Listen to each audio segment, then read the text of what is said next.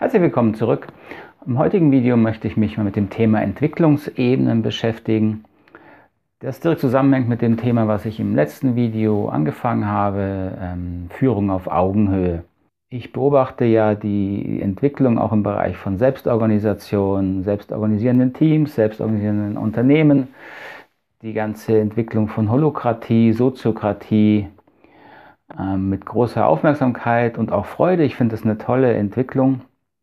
Ich glaube aber, dass diese Unternehmen ähm, an den Themen knabbern werden und teilweise auch scheitern werden, die eben typisch menschlich sind.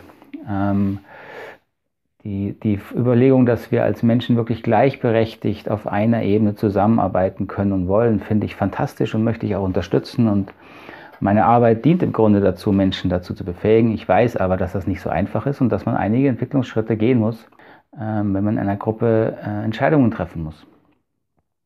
Und heute möchte ich Ihnen kurz das Modell vorstellen ähm, der Entwicklungsebenen, das ich äh, oft verwende. Die äh, Verweise und Links finden Sie dann einfach unten in der Beschreibung des Videos, sodass Sie sich da auch durchklicken können. Ähm, und ich werde eventuell auch auf Webinaraufzeichnungen verweisen, die Sie auch hier in, den, in diesem Kanal als Aufzeichnungen finden. Die Idee, dass wir Menschen uns durch Entwicklungsebenen äh, entwickeln, wenn wir aufwachsen, ist keine neue, ist eine uralte. Aber mein Eindruck ist, das hat in die äh, Führungskräfteentwicklung, in die Organisationsentwicklung, überhaupt in, das, in den Bereich Seminare und Trainings im Persönlichkeitsbereich kaum Einfluss gehabt, kaum Eingang gefunden, dieses Wissen und dieses Know-how. Dabei ist dieses Know-how uralt, intuitiv auch sehr eingänglich, finde ich. Äh, und die Erkenntnisse und die Konsequenzen daraus für, unseren, äh, für unsere Weiterentwicklung sind enorm. Eine Entwicklungsebene ist eine Ebene, die ich durchlaufe, die ich durchwachse und die auch in mir erhalten bleibt, wenn ich dann in den Ebenen mich weiterentwickle. Wichtig bei diesen Entwicklungsebenen ist, dass wir verstehen, das sind sich entwickelnde Weltsichten in uns. Also wenn wir mal sehr grob bei der ersten Ebene anfangen und ich betrachte hier nur die Ebenen, die auch für die Praxis eine gewisse Relevanz haben, ähm, dann ist die allererste Ebene, die, die, die wichtig ist in der Arbeit, die sogenannte magische Ebene. Was, was meinen wir damit? Ähm, die magische Ebene bezeichnet ähm, diese Weltsicht, wenn wir auf die Welt kommen und unser Bewusstsein noch nicht wirklich trennen kann zwischen hier bin ich und da ist die Welt oder da sind andere Menschen. Das heißt, wir vermischen zu Beginn noch sehr stark uns mit der Welt oder umgekehrt, wie Sie das auch bezeichnen wollen. Und der Begriff magisch kommt jetzt eben daher, dass wir ähm, dann auch Phänomene in der Welt oder bei anderen Menschen komplett auf uns beziehen. Ähm, was dann äh, lustige Effekte hat, wenn man mit Kindern spricht oder wenn Kinder dann beschreiben, die Wolken ziehen hinter mir her, weil ich mich hier, weil ich hier laufe, dann glauben Kinder bis zu einem gewissen Alter wirklich, dass eben sie selbst Einfluss auf die Wolken haben und dass die Wolken hinter ihnen herziehen. Und das bezeichnet dieses magische Denken, dass ich eben noch nicht völlig trenne, ähm, wo bin ich und welchen Einfluss habe ich auf die Welt und wo ist die Welt und welchen Einfluss hat das auf mich und wo sind auch die Grenzen. Wenn diese äh, Ebenen gesund durchlaufen werden, wachsen wir eben auch weiter. Und das passiert eben auch, wenn wir, wenn wir aufwachsen, entwickeln wir uns durch die magische Ebene als Kind langsam hindurch. Wir entwickeln uns weiter und wir erfahren eben plötzlich eine Trennung von Ich und die Welt. Und plötzlich ist hier ein Ich und ich stelle fest, oh, die Welt ist ja, das bin gar nicht ich. Ähm, wir sind alleine auf einer gewissen Ebene und hier entsteht eben der Eindruck des, des Ichs, des Egos, das alleine ist. Deswegen heißt diese Ebene, die sich unterscheidet von der magischen Ebene, die egozentrische Ebene. Und das ist jetzt nicht als Bewertung gemeint, als Abwertung, sondern von egoistisch, du denkst nur an dich. Das machen erst Erwachsene, das ist nicht der Punkt. Die egozentrische Entwicklungsebene, die egozentrische Welt ist eine Welt, die wir durchlaufen müssen und gesund und sehr stark entwickeln müssen als Kinder um überhaupt dann später als Erwachsene gesund in der Welt äh, handlungsfähig zu sein. So diese Ebene werden Sie vermutlich noch alle eher bei sich erkennen oder wenn Sie auch Kinder haben.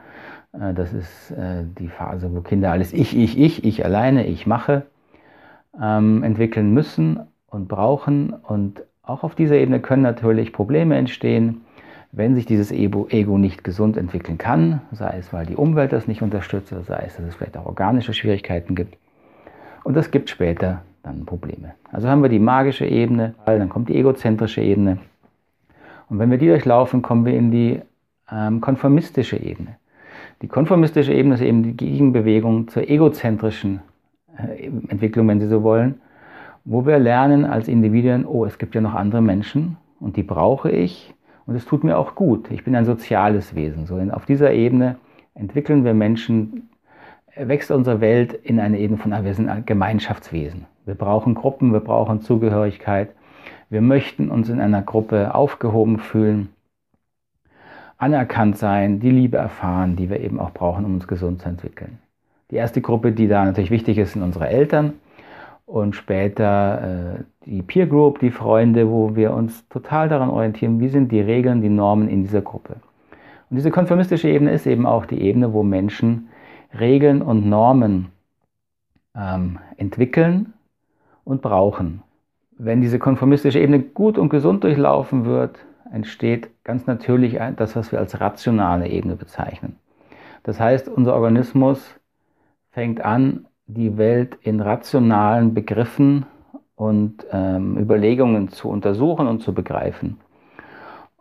Das stellen Sie auch daran fest, wenn dann Ihre Jugendlichen anfangen, die, äh, unsere Jugendlichen anfangen, unsere Regeln der Erwachsenen zu hinterfragen, ähm, zu testen und eigene Regeln zu entwickeln oder erstmal alles anders zu machen, weil eben eine natürliche Tendenz in uns besteht, ähm, die Welt dann völlig anders zu sehen als auf der konformistischen Ebene, wo sie aus Regeln und Klarheit besteht und in einer Gruppe sich einfinden, kommt wieder mehr eine Tendenz, eine Bewegung hinzu, ah, ich kann die Welt aber äh, verstehen, interpretieren und dabei verwerfe ich natürlich auch manche Regeln und versuche, versuche sie durch neue, bessere, rationale Überlegungen zu ersetzen und zu verstehen. Äh, also wenn diese rationale Ebene beendet ist, zeigt die Forschung, dass es noch ein, zwei, drei weitere Ebenen gibt. Die Ebene, auf die wir hier in unserer Kultur meistens landen können, weil auch das Umfeld dazu gegeben ist, ist die sogenannte pluralistische Ebene, ähm, die wiederum eine Gegenbewegung zu sein scheint zu diesem eher ähm, egozentrischer orientierten, äh, rationalen Ebene. Der Pluralismus ist die Weltsicht, die dann aus dem Großen, was wir uns erarbeiten, auch auf der rationalen Ebene, dem ganzen Know-how, dem ganzen Wissen, ähm, der Empirie, ähm, wieder auch die Gemeinsamkeiten sieht und die Gleichheit sieht auch in den Menschen. Die ganze Menschenrechtsbewegung, die Gleichheit von Mann und Frau, Kinderrechte, Tierrechte, Naturrechte. All diese Überlegungen sind erst in den letzten vielleicht 100 Jahren entstanden als Ausdruck eines pluralistischen Weltbildes.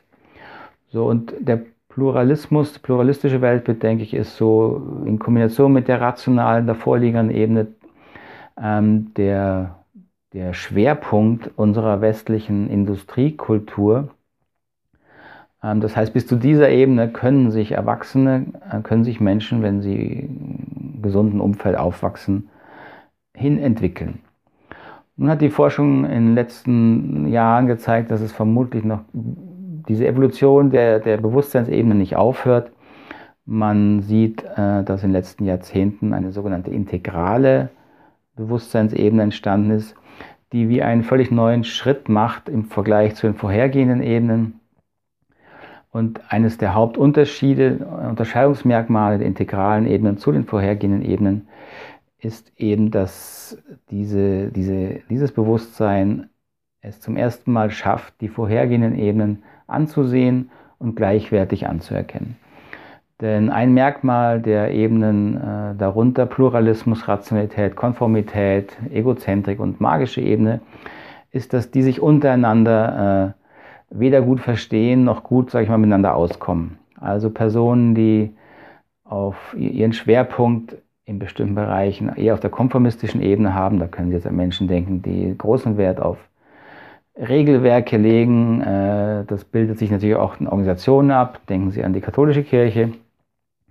Wenn Sie in diesem Setting mit einer sehr rationalen Weltbild oder gar einem pluralistischen Weltbild versuchen zu, äh, zu, zu arbeiten, äh, zu diskutieren, schafft das immer Spannungen. Ja? Der, die, die konformistische Ebene hält den Pluralismus für völlig durchgeknallt und gaga, weil es gibt ja nur einen Gott oder es gibt nur den äh, Wert äh, an sich, da kann man nicht diskutieren, da hört auch Diskussion auf.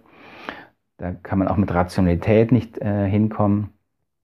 Der Pluralismus hält diese Haltung wieder für völlig äh, oldschool, veraltet und, und engstirnig verbohrt. So, und das gilt für die anderen Ebenen untereinander auch. Ähm, die sind sich nicht wirklich grün und können nicht wirklich gut miteinander. Das zum Beispiel ist ein wesentliches, ähm, eine wesentliche Erkenntnis, die wir gewonnen haben, gerade wenn es um den Punkt von Führung geht. Äh, Führungskräfte müssen im Grunde, wenn es funktionieren soll, in ihrem Weltbild zumindest ein Stück weiter sein als die Teams, die sie führen. Ähm, in allerbester Hinsicht sollten sie sich der integralen Ebene nähern oder das Konzept zumindest verstanden haben, damit sie mit Menschen in unterschiedlichen Schwerpunkten besser umgehen können, respektvoll umgehen können. Nicht äh, beurteilend und in Schubladen, ihr seid ja nicht so weit, äh, das ist gerade ein Ausdruck, dass ich selber noch nicht bin, vermutlich, sondern äh, äh, liebevollen Haltung von, ja, so sind wir Menschen eben. Aber was wichtig ist, dass Sie als Führungskraft oder auch als Mensch, wenn Sie sich weiterentwickeln wollen, diese Ebenen in sich anerkennen können, wiederfinden, damit erstmal wieder Freundschaft, äh, sag ich mal, schließen. Weil nur was wir in uns anerkennen können und was wir gut in uns halten können, können wir auch dann bei anderen Menschen tolerieren und damit umgehen. Gut, ich hoffe, das war soweit eine Anregung. Ich freue mich, wenn Sie weiter dabei bleiben. Dann in den nächsten Videos vertiefen wir das Thema noch und machen weiter. Vielen Dank erstmal, einen schönen Tag Ihnen. Bis zum nächsten Mal. Tschüss, Ade.